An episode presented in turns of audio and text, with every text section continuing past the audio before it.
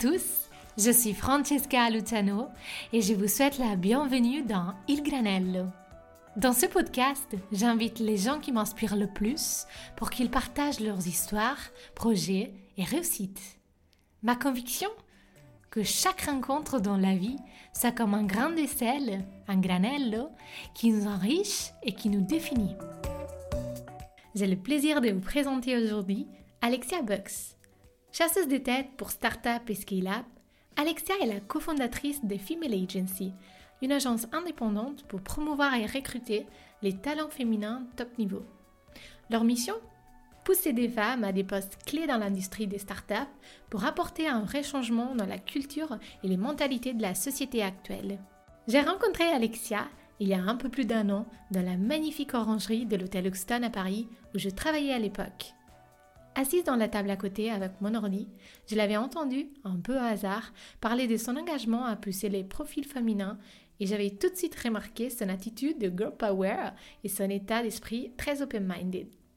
J'avais donc pris le courage d'aller lui parler à la fin de sa réunion et grâce à ce rencontre, j'ai eu la chance de découvrir cette femme formidable qui est devenue CEO avant 6 ans et qui vient de lancer de super projets dont elle m'a parlé pendant notre conversation. Comme pour tous les autres, cet épisode a été enregistré à distance, mais cela ne nous a pas empêché de profiter de l'échange et de creuser des thématiques qui me à cœur, comme le développement personnel, professionnel et l'égalité des sexes dans le monde du travail. Je remercie énormément Alexia d'avoir accepté de faire partie d'Il Granello et je vous invite à liker et partager l'épisode dispo sur toutes les plateformes du podcast, ainsi qu'à liker les pages Insta Il Granello Podcast et Female Agency. Bonne écoute. Bonjour Alexia, comment ça va? Bonjour Francesca, ça va très bien, merci. Super. Et Alexia, est-ce que tu pourrais te présenter s'il te plaît? Oui, bien sûr. Donc je suis euh, Alexia, je suis euh, aujourd'hui euh, recruteuse, chasseur de tête en fait de top talents féminins et enfin de top talents même en général dans l'écosystème startup, scale-up euh, voilà, ça c'est mon métier, donc euh, c'est une, bonne porte d'entrée, mais je suis aussi, euh, je suis aussi une maman. J'ai un petit garçon de 10 mois, voilà, et j'habite à, j'habite à Paris. Et en ce moment, en ce moment, à l'heure où je te parle, je suis en Espagne, où j'ai décidé de passer un petit peu de temps et je réfléchis à, à aller vers d'autres horizons. Voilà. Et du coup, est-ce que tu peux m'en dire plus, s'il te plaît, sur, euh, sur ton parcours? Quelle a été un peu euh, ta, ta carrière euh, jusqu'à présent et jusqu'à être recruteuse, comme tu l'as dit? Oui, bien sûr. J'ai fait un master en droit des affaires. Donc au départ, j'avais plutôt une vocation à être avocat. Et en fait, j'ai fait une formation business derrière parce que ce n'était pas le métier qui me plaisait le plus. Et j'ai décidé de, de faire une formation euh, plus business à l'ESCP. Et suite à ça, et donc notamment avec un petit passage en Italie, à ah. Turin. Euh, voilà. Et j'ai euh, j'ai ensuite rejoint, j'ai fait un bref passage chez L'Oréal. Et j'ai eu un coup de foot professionnel euh, pour une start-up avec une personne en fait qui s'appelle Loïc Ibikel, qui est qui était le fondeur d'une start-up qui s'appelle Sponsorize Me. Ça, c'était hyper cool et je me suis dit, je veux rejoindre cette aventure-là. Je suis rentrée en fait dans ce, dans ce job en tant un peu chef de projet. Et finalement, ça s'est super bien passé. J'ai évolué euh, très très vite. Et au bout de quatre ans, euh, le fondeur a décidé de prendre un petit peu de recul. Et du coup, il m'a proposé de prendre euh, la place de CEO. Donc, je suis devenue CEO de cette boîte. Et hum, par la suite, je l'ai revendue à Ulule, qui est l'acteur principale de crowdfunding en Europe. Et euh, j'ai décidé de faire une petite pause perso, de faire un bébé. et après, j'ai lancé un autre bébé. J'ai décidé de, de, me lancer dans une activité professionnelle euh, complètement différente puisque c'était le HR. Et j'ai choisi d'adresser, du coup, en effet, le recrutement euh, de talents haut niveau. Super. Du coup, j'ai l'impression que tu as un peu expérimenté les trois pôles, enfin, le corporate avec L'Oréal, le monde des startups, VC, crowdfunding et tout ça. Et là, maintenant, je suis du recrutement. Et donc, je me demande quels sont les meilleurs aspects de, de chaque, de chaque pôle et pourquoi finalement tu as décidé de passer à l'HR. En effet, ils ont tous les trois des avantages. Le côté L'Oréal, c'était top pour... Euh, je pense, apprendre à vivre dans une, notamment à, vivre dans une grosse entreprise comme ça, qui a des, qui a des exigences euh, assez particulières au quotidien, avec beaucoup de choses formalisées. Euh, tu vois, tu as beaucoup de présentations PowerPoint. Euh, mm. il faut que tu, du coup, tu as beaucoup de choses que tu dois présenter à, à, la hiérarchie au-dessus. Donc, je trouve que c'est vraiment une, une, bonne école pour, pour savoir formaliser en fait ta vie en entreprise. Euh, moi, c'est ce que j'ai trouvé comme vrai point positif. Il y en a certainement d'autres. Après, moi, c'était pas mon environnement euh, phare, euh, pas celui dans lequel je pense que je pouvais briller. Mais c'est en tout cas une école assez exigeante, je trouve, pour apprendre la vie en entreprise. ensuite, je pense que la start-up, ce qui est génial, c'est que bah, en fait, tu as toutes les possibilités. tu peux, tu vois, moi, je suis rentrée et je suis devenue CEO, quoi. Je suis devenue CEO à 26 ans, alors que je rentrais dans cette boîte pas du tout avec cette idée en tête. Donc en fait, c'est tous les possibles. Le champ des possibles est hyper large. Tu t'éclates, tu touches à tout. Euh, tu mets, euh, tu peux autant avoir une vision très stratégique et macro que rentrer sur des sujets en micro et être vraiment les mains à la pâte dans le cambouis. Enfin, moi, je trouve que c'est un truc tellement large. Je trouve que pour moi, le monde du travail ressemblerait vraiment à ça aujourd'hui. Mais voilà, c'est vraiment mon approche du monde du travail. Donc ça, c'est le côté super positif.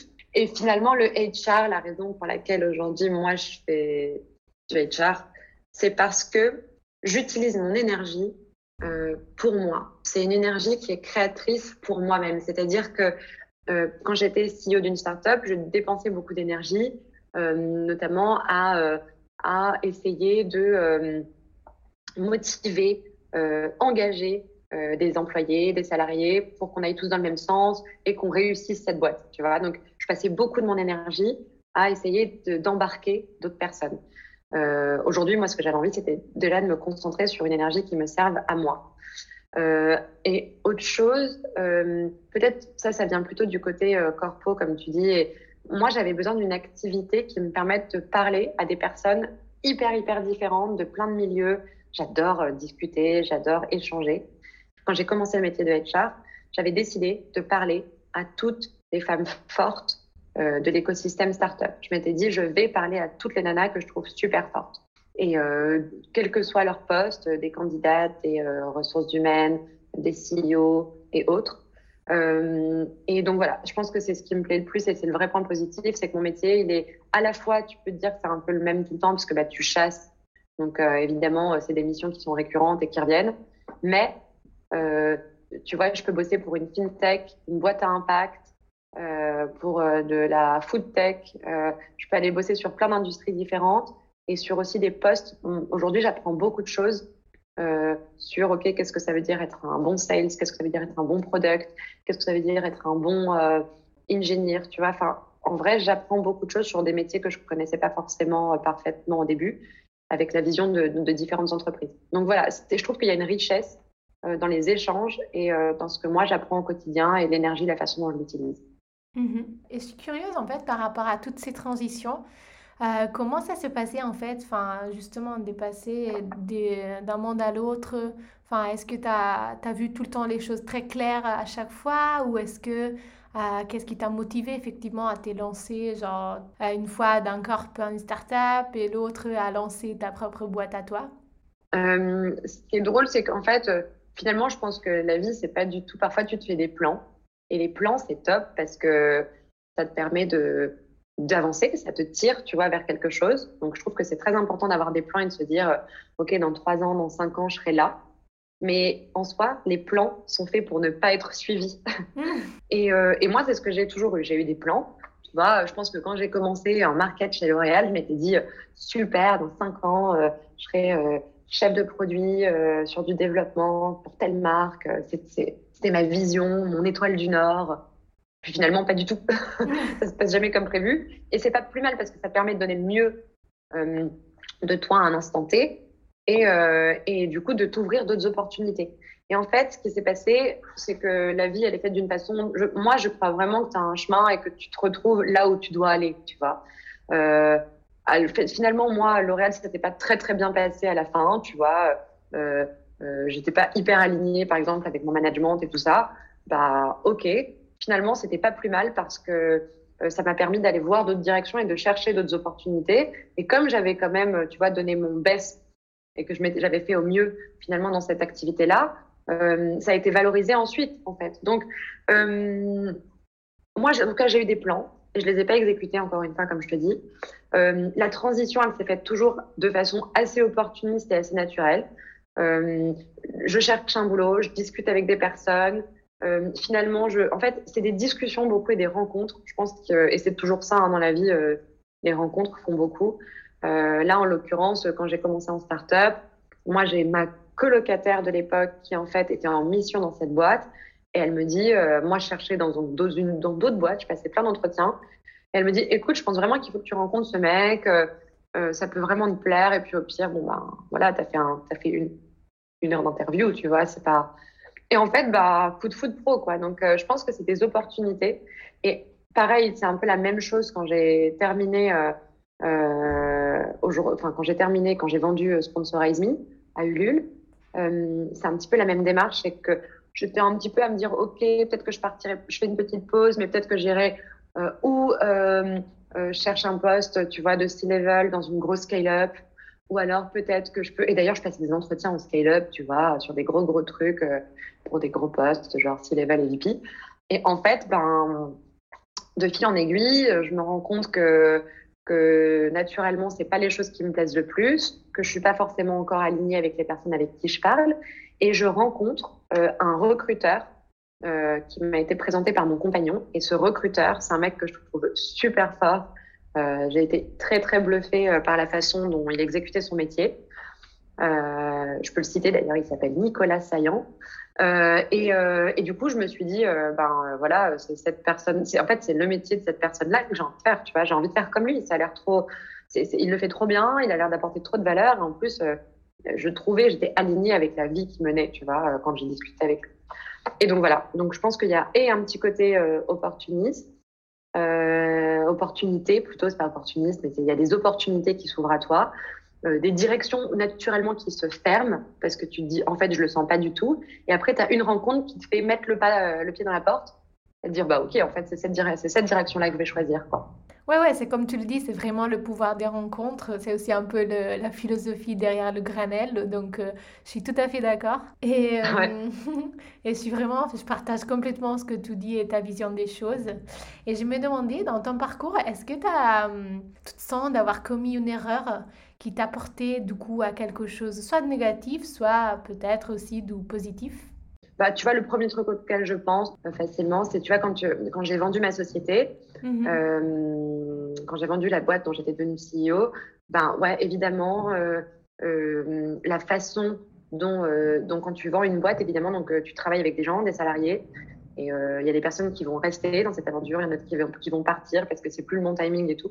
Et peut-être qu'à ce moment-là, tu vois, j'aurais dû peut-être faire preuve de plus de d'écoute, de plus de, patience, de plus de auprès de certaines personnes qui eux vivaient une autre histoire que la mienne, tu vois. Mm-hmm. Et en fait, c'est pas forcément évident parce qu'en fait, j'ai fait de mon mieux avec ce que je pouvais à ce moment-là. Et euh, et euh, avec le recul, je me dis évidemment, j'aurais aimé être plus à l'écoute de certaines personnes. Euh, j'aurais aimé ne pas prendre. Sais, souvent, tu te dis, moi, je sais pas toi comment tu prends Jessica, tu vis les choses, mais moi, je prends les choses très à cœur, très personnellement. Tu vois, mmh. je vis les choses à fond. Et du coup, bah, ce truc-là, je l'ai je vécu à fond. J'avais la tête dans le guidon et tout. Il y avait des moments où j'ai peut-être pas pris de recul. Mais en fait, voilà, encore une fois quand tu fais des choses à un instant T, tu n'as pas forcément tout le recul et l'expérience qui fait que tu aurais fait différemment.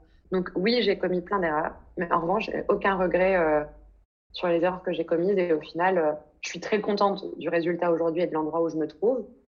Et peut-être que si j'avais pas fait euh, des erreurs, que je m'étais pas pris les pieds dans le tapis, que j'en serais peut-être pas euh, à cet instant-là, à cet endroit-là. Donc je, crois encore euh, au chemin qui est assez bien tracé pour pour moi, en tout cas, j'ai vraiment le sentiment que je suis dans mon chemin et c'est le bon chemin. Mmh ouais, c'est très intéressant. Et alors concrètement, quel conseil te donnerais à une jeune entrepreneuse pour avancer et évoluer dans sa carrière? Honnêtement, je pense qu'un des trucs importants, c'est évidemment de toujours faire au mieux, tu vois, c'est-à-dire de donner ton meilleur, de, de donner la meilleure version de toi-même dans ta carrière, tu vois, je pense que peu importe si en fait c'est pas ce que c'est pas ce que peut-être pas le métier que tu feras toute ta vie, euh, tu vas changer de job dix fois, mais ce que tu fais, fais-le à fond, tu vois, genre mets beaucoup d'énergie dans ce que tu fais et et mm, ouais, donne la meilleure version de toi-même, donne de l'énergie et essaye toujours. Moi, j'ai toujours euh, voulu euh, en fait, je voulais qu'on soit content, tu vois, je voulais que notamment mes managers mes boss et tout, je me suis toujours dit, euh, OK, comment en fait je leur apporte de la valeur et, comment je fais la différence, tu vois, parce que ça m'intéressait pas de juste être de passage et de de pas être remarqué dans ce que je faisais, tu vois. Et, mmh. la vérité, c'est que c'est ce qui m'a permis d'avancer. Donc ça, c'est en tout cas, c'est un truc que, que je conseille. Et aujourd'hui, les personnes avec qui je travaille, j'aime qu'elles soient à 100% et qu'elles qu'elles qu'elles fassent du mieux qu'elles qu'elles peuvent, tu vois. Après, t'es pas obligé de, de, tu peux à un moment donné dire bah maintenant j'ai plus envie, je veux faire quelque chose de différent, mais ce que tu fais, fais-le à fond. Et en revanche, euh, moi, il y a un truc que je me suis pas appliqué et que je commence à m'appliquer. Euh, je suis quelqu'un d'assez organisé en fait. Euh, je suis, euh, tu vois, j'ai besoin de poser les choses à plat sur du papier, d'écrire, de de cadrer les choses avant de lancer.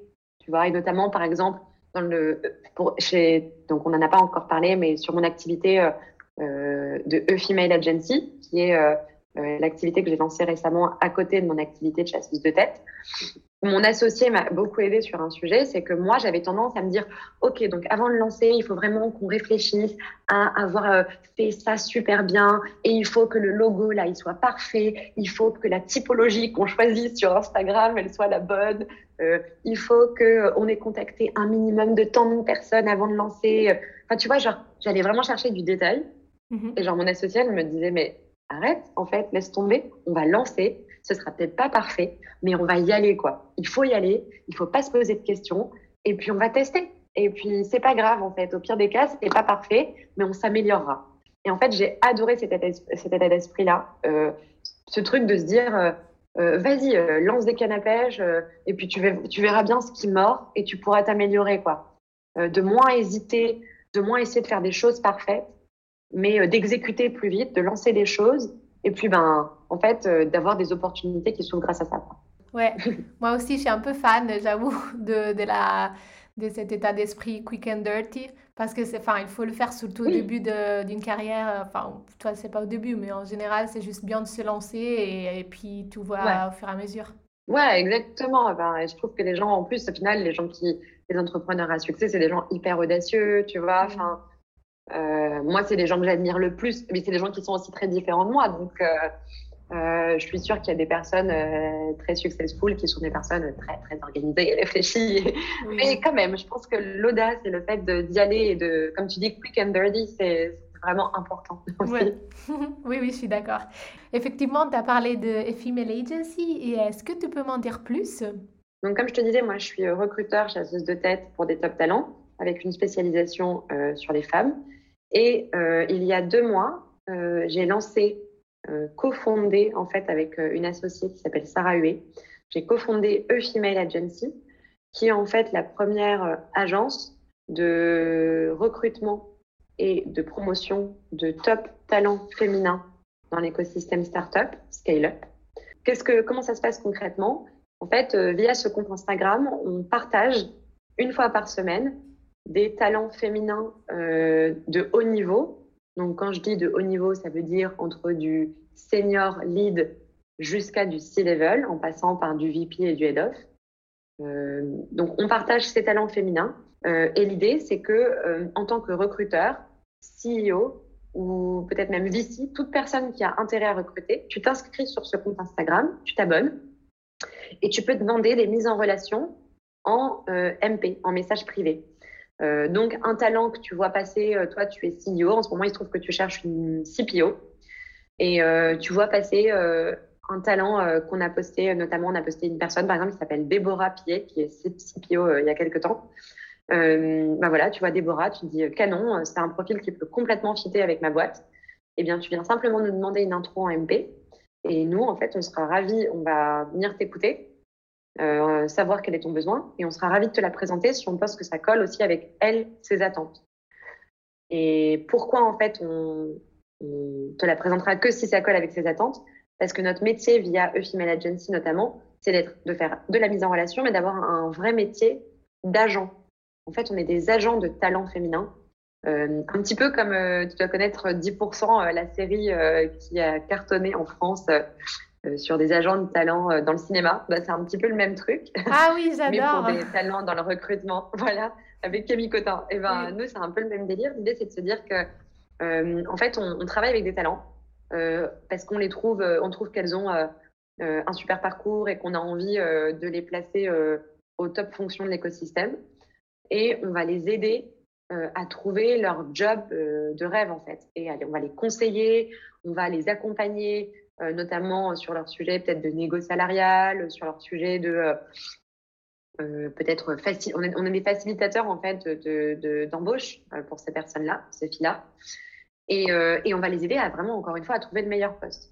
Parce que finalement, nous, notre mission avec E-Female Agency, c'est de placer des top talents euh, à des fonctions clés, à des postes très forts et très haut niveau. Parce que c'est de cette façon-là qu'on pense qu'on va pouvoir changer la mentalité et la culture dans l'écosystème et avoir plus de femmes, féminiser l'écosystème.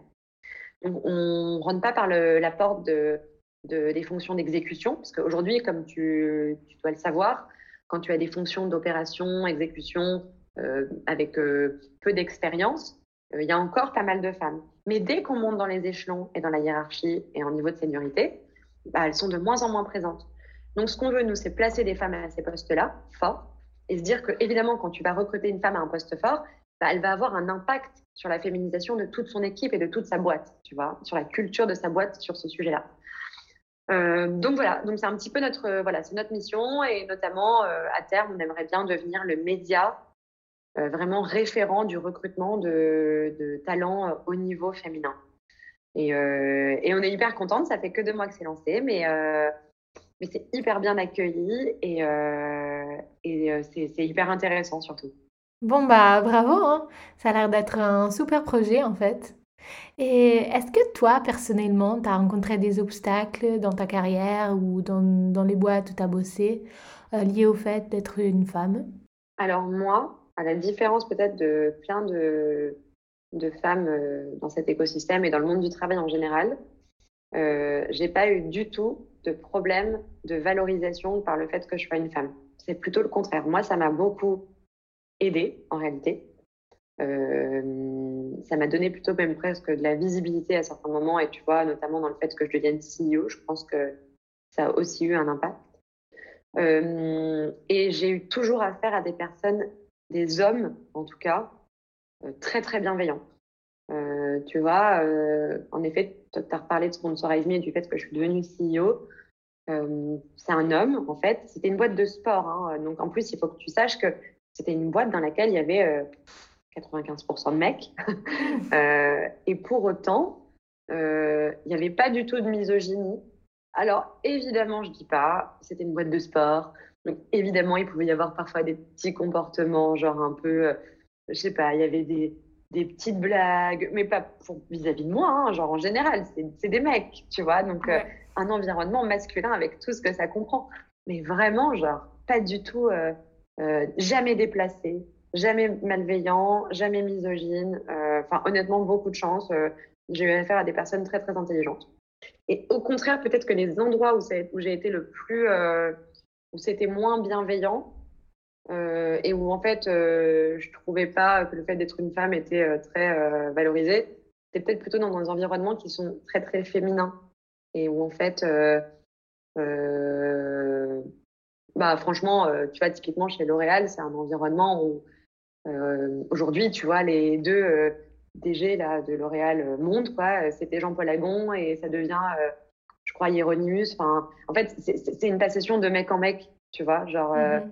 Euh, moi, je regrette un petit peu qu'il n'y ait pas de femmes à ce niveau-là. Et évidemment, on dit que L'Oréal, c'est par exemple une boîte très, très féminine. Mais enfin, euh, je trouve que dès que tu montes sur des postes très forte responsabilité, peut-être que tu as moins de femmes, tu vois. Le premier frein qu'il y a eu, à la limite, enfin, ça, c'est autre chose. C'est pas le comportement d'une personne en général. C'est pas, j'ai pas une anecdote. C'est plutôt le fait qu'aujourd'hui, je suis devenue maman. Et en fait, quand je suis devenue maman, bah, en fait, j'ai été face à ce sujet de, du congé maternité. Et moi, ça m'a énormément choquée. moi, je me suis retrouvée, tu vois, avec un petit garçon qui avait 15 jours. Et en fait, ben, son papa, il a dû aller travailler parce que ben, le congé paternité, il est très, très court. Donc, je me suis beaucoup repliée et ça ne me poussait pas du tout à aller euh, j'aurais jamais pu aller reprendre une activité professionnelle euh, super rapidement. Tu vois, moi, j'aurais été incapable. Il y a des femmes qui sont très très fortes, incapables de ça, mais moi, j'aurais peut-être aimé être plus épaulée euh, par mon compagnon à ce moment-là, qui est parfait, hein, qui est lui le plus le plus présent du monde, mais qui évidemment, je me suis pas sentie dans des, j'ai pas senti qu'on m'avait mis dans des dans des situations où j'aurais pu reprendre le travail très rapidement. Quoi. Et ça, je pense que c'est un vrai frein en tant que femme. Euh, et en fait, tu devrais pas euh, avoir à choisir entre est-ce que je fais un enfant ou est-ce que je privilégie ma carrière. Il faudrait qu'on te mette dans une situation, dans un état où tu puisses mener les deux de front. J'adore m'occuper de mon petit garçon et j'ai envie de passer du temps avec lui.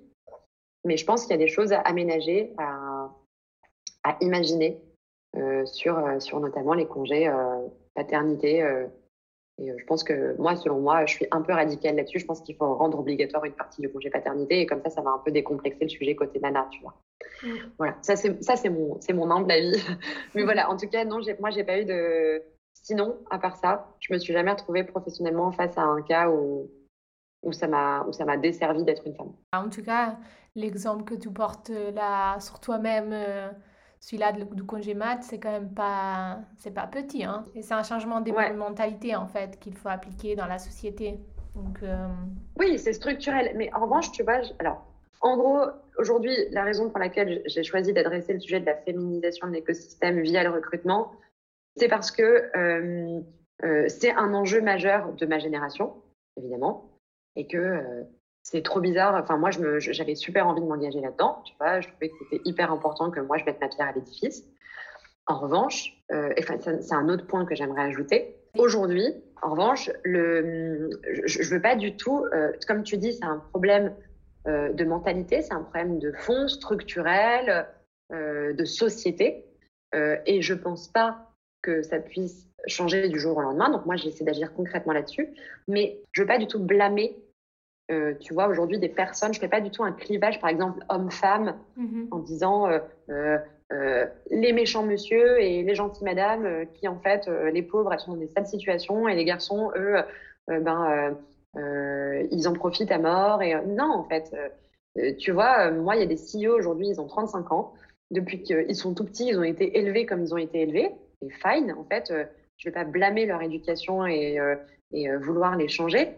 Je vais juste essayer de leur dire, regarde, il y a d'autres moyens et moi, je vais te présenter des femmes et tu vas peut-être pouvoir, si tu en as envie, recruter des femmes. En fait, il faut, je suis dans des messages très positifs. Mhm. Sur E-Female Agency notamment, notre idée, c'est véhiculer des messages positifs et notamment mettre le, enfin, dès qu'on va faire des recrutements, là, on a des recrutements qui sont en train de se, se, se, se, se closer bientôt.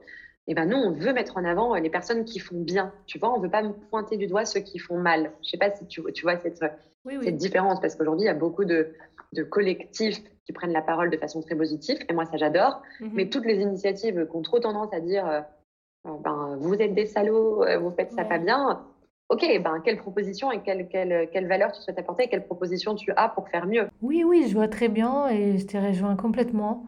Je pense que ça sert à rien de se plaindre et il faut juste agir. Ouais, trouver des solutions. Et évidemment qu'on est, on est aujourd'hui, on a des éducations différentes.